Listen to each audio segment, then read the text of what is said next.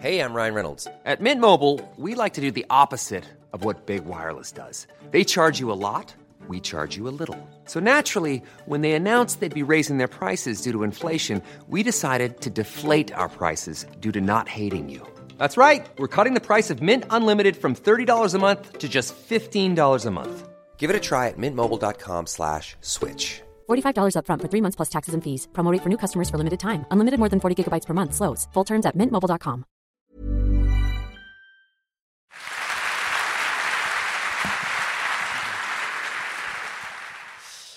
La prochaine histoire est très différente. On est dans un registre très très différent. Euh, c'est un, jeune étudiant euh, en art qui va venir nous rejoindre, donc qui est passionné d'art, qui est une encyclopédie vivante d'ailleurs dans, le domaine, et qui a grandi dans une maison qui était remplie d'œuvres d'art justement. Et sans le savoir, quand il était, bébé, au-dessus de son berceau, bah, il, y avait, euh, il y avait deux trésors accrochés au mur. Et finalement, il a appris que il y a quelques, mois de ça, il va venir nous, nous en parler. Merci de l'applaudir très fort, Olivier.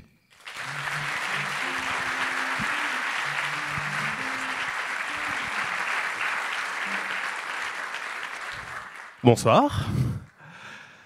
Merci Patrick. Voilà, c'est vrai que je viens d'une petite ville donc dans le sud de la France, pas très loin d'Avignon, qui s'appelle Cavaillon. Et avec ma famille, euh, donc sont tous les deux cavaillonnais, mon grand frère, on a racheté une vieille maison il y a une vingtaine d'années qui était en ruine. Et on a commencé à la restaurer et enlever tous les faux plafonds, les plâtres, le béton, tout ce qu'il y avait de moche. Et c'est une maison qui a révélé beaucoup d'histoires. Alors, euh, il y avait un temple romain dans le jardin qu'on a découvert avec des peintures romaines qualité Pompéi. Voilà. Un trésor romain, un des plus importants trésors qui a été découvert en France, qui était dans le jardin. Voilà. Des plafonds peints réalisés pour la venue de François Ier à la maison, des cheminées du XVIIe siècle, etc., etc. Et on continue encore à découvrir des choses aujourd'hui. Le travail n'est pas terminé.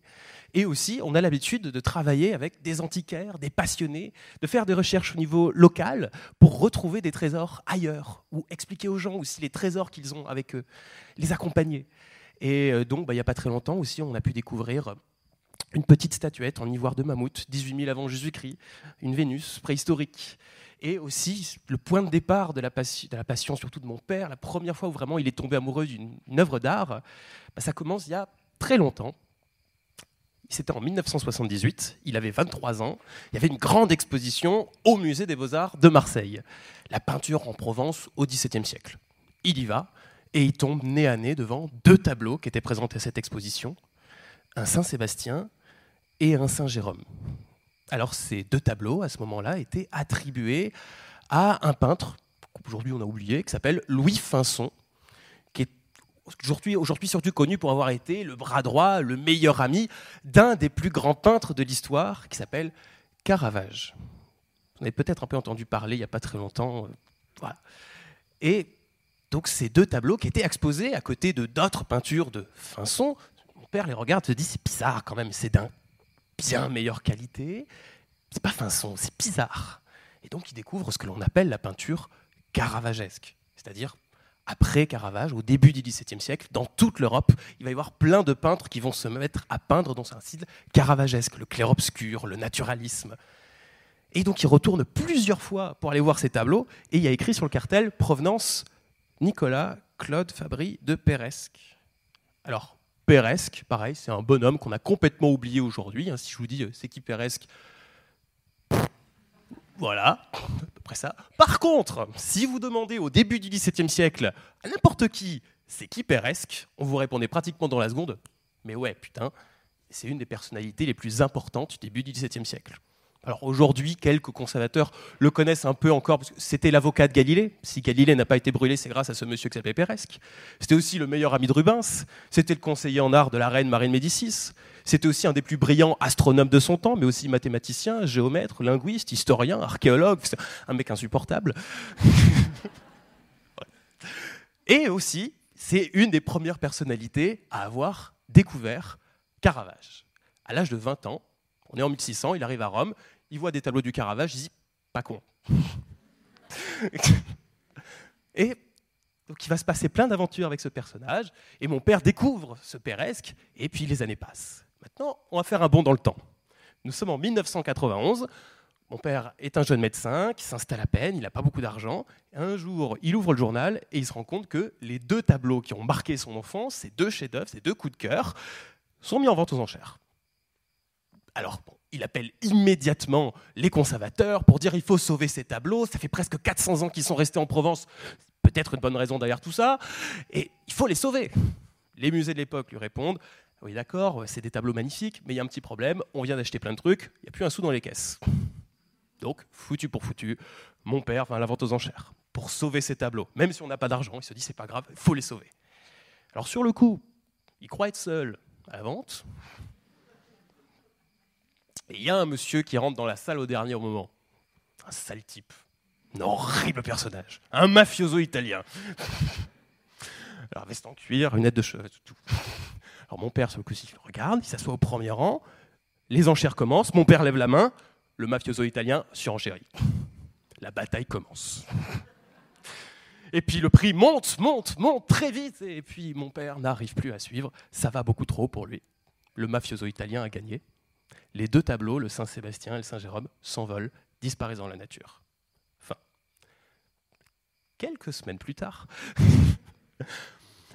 mon père, ma mère et mon grand frère, qui est un bébé dans la poussette, il vient juste de se balade à Avignon. Et le bébé commence à pleurer. Il a faim dans la poussette. Et mon père a oublié le biberon sur une terrasse de café de l'autre côté de la ville. Alors bon, bah, ni une, ni deux, il fonce pour aller récupérer le biberon, il passe par un petit chemin de traverse où d'habitude il passe jamais, et dans le chemin de traverse, il y a une boutique avec une vitrine, et dans la vitrine, les deux tableaux. Il oublie le biberon. Encore aujourd'hui, il n'a pas retrouvé le biberon. Et il rentre dans le magasin, assis au fond sur son bureau, le mafioso italien, qui n'était pas du tout un mafioso italien, en fait, c'était un antiquaire adorable, un vrai passionné, qui s'appelle Daniel Dumusso. Et donc il commence à engager la conversation. Le mec, est-ce que vous vous rendez compte de ce que vous avez, monsieur? Mais c'est deux tableaux, Pérex, machin, les premières peintures caravagesques introduites en France, c'est un truc de dingue. L'antiquaire est un peu surpris en disant Mais monsieur, vous êtes qui? Vous êtes un conservateur de musée? Ah non, non, pas du tout, j'étais le couillon qui surenchérissait contre vous il y a quelques mois. Bon, monsieur, c'est formidable, mais voilà, je suis un peu embêté. Euh, oui, je viens de recevoir plusieurs offres de Sotheby's Londres, de New York, qui veulent à tout prix récupérer ces tableaux. Il y a quelque chose derrière. Mais vous avez raison, c'est notre patrimoine, c'est la Provence. Il faut à tout prix qu'elle reste ici. Écoutez, vous savez combien je les ai achetés il y a quelques semaines. Mais je vous les revends exactement le même prix. Mais à une condition c'est que je puisse venir les voir quand je veux chez vous. Alors mon père, sur le coup, lui répond ben Oui, c'est bien gentil, il y a quelques semaines, enfin, j'avais pas d'argent, aujourd'hui, euh, ben, je n'en ai pas plus. Donc euh, je peux pas les acheter, les tableaux. Le monsieur du Mousseau va répondre que c'est pas grave, on peut lui amener ce qu'on veut chaque mois, mais on part avec les tableaux tout de suite. Ce qui se fait. Mon père revient avec les tableaux, sans le biberon, ma mère l'engueule, mais tout va très bien après. Hein. Des années vont passer. Mon père va présenter les deux tableaux à plusieurs experts, grands experts ou conservateurs, parce qu'il se doutait bien que ce n'était pas Finson. Et tous les experts, 100%, lui disent oui, effectivement, ce n'est pas Finson. Lui, il est bien content. Euh, et, un des experts, qui s'appelle Didier Baudard, qui était un des grands experts du Caravage et du caravagisme, lui dit voilà, ce n'est pas Finson, c'est beaucoup mieux que ça. J'ai ma petite idée, ça va vous plaire. Par contre, pour que je vous dise ma petite idée, il va falloir mettre le chèque sur la table. Et puis, bon, si vous voulez, monsieur, on peut faire du business ensemble. Mon problème, c'est que mon père, à chaque fois qu'on lui parle argent et business, il se met en colère, il veut rien savoir de plus, il claque la porte, ciao, merci, au revoir, on arrête. Des années vont passer. Entre-temps, il y a un deuxième monstre qui naît dans la famille. Bonjour. Et mon père accroche les deux tableaux au-dessus de mon berceau. Le Saint-Sébastien et le Saint-Jérôme. Alors un Saint-Sébastien à poil, en train de recevoir des flèches, le Saint-Jérôme en train de se flageller, etc. Donc euh, une enfance heureuse. Tout va bien, je vous rassure. Et je commence à m'intéresser à ces tableaux. Puis petit, je me dis, mais je commence à m'intéresser à Finson, à Pérez, qui est donc vers. J'ai 10 ans. Je me dis, bon, bah, si c'est pas Finson qui a fait ces tableaux, qui c'est-il qui aurait pu les faire?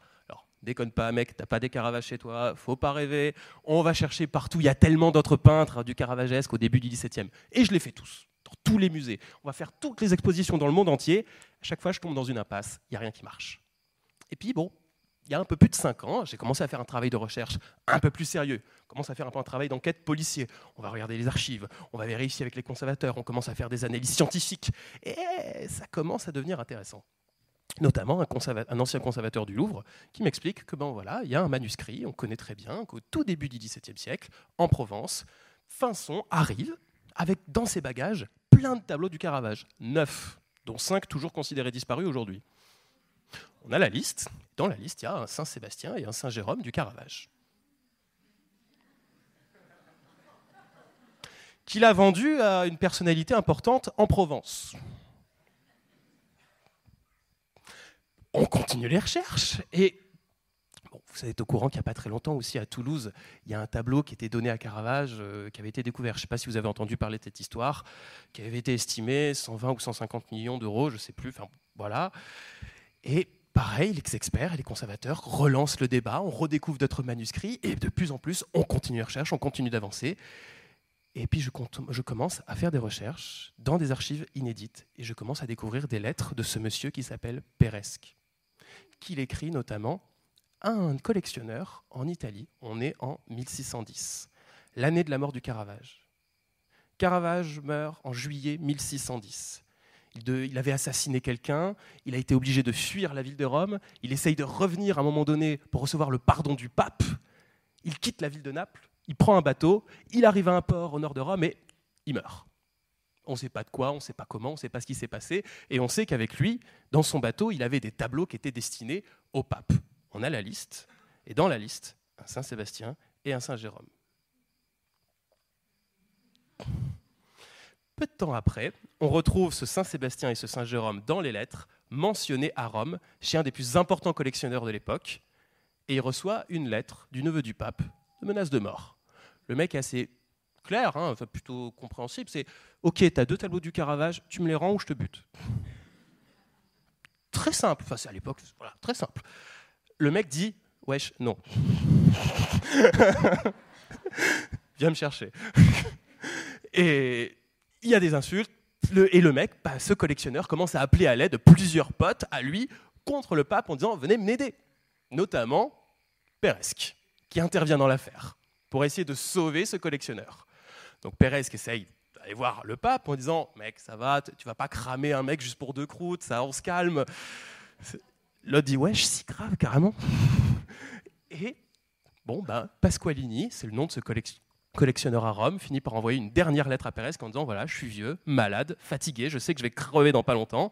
Voilà ce que je vais faire. Je vais confier les trésors de mon cabinet, camées, sculptures antiques, médailles d'or, des pièces d'or et deux Caravage, à un jeune peintre qui s'appelle Finson, qui est à mon service depuis 1609, et il va vous les emmener en Provence. Ce sera pour vous. Et on retrouve, effectivement, un an plus tard, Finson qui arrive en Provence avec des tableaux du Caravage, notamment un Saint-Sébastien et un Saint-Jérôme. Péresque les récupère. On est en 1613. Alors, j'aurais pas le temps de raconter toute l'histoire parce qu'on a des centaines de manuscrits qui nous racontent toute l'histoire de ces tableaux. C'est un véritable roman. On a notamment Rubens qui vient chez Péresque, qui les décrit, etc., qui les considère comme un chef-d'œuvre. Et ce Péresque, avec ses deux tableaux du Caravage, au moment de sa mort, il va demander à ce qu'on les fasse mettre à droite et à gauche de son tombeau. Péresque se fait enterrer avec des Caravages. Alors jusqu'ici, c'est le seul homme que l'on connaisse qui s'est fait enterrer avec des caravages. Hein. Et les tableaux vont rester à droite et à gauche de son tombeau jusqu'au milieu du 19e siècle. On a plusieurs descriptions. Il y a même des révolutionnaires qui rentrent dans l'église où il y avait le tombeau de Pérez, qui sont là pour tout cramer. Mais les gars disent non, par contre, Pérez qu'on touche pas, c'est chaud, c'est, non, ça c'est important. Mais le reste, on peut. Donc les tableaux sont survécus au massacre des révolutionnaires.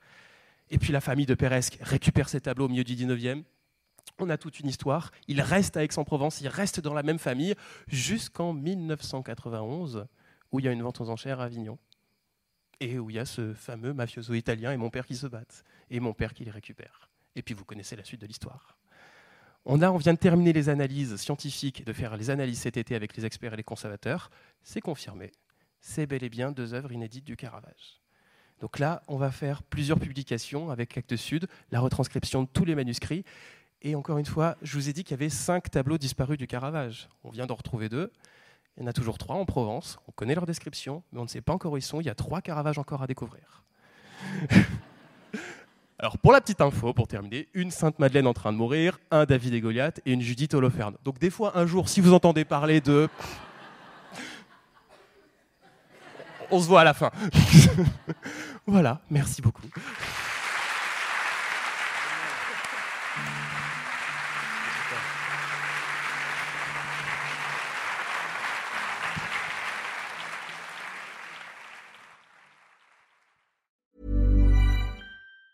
Planning for your next trip? Elevate your travel style with Quince. Quince has all the jet setting essentials you'll want for your next getaway, like European linen premium luggage options, buttery soft Italian leather bags, and so much more. And it's all priced at 50 to 80% less than similar brands. Plus, Quince only works with factories that use safe and ethical manufacturing practices. Pack your bags with high-quality essentials you'll be wearing for vacations to come with Quince. Go to quince.com slash trip for free shipping and 365-day returns.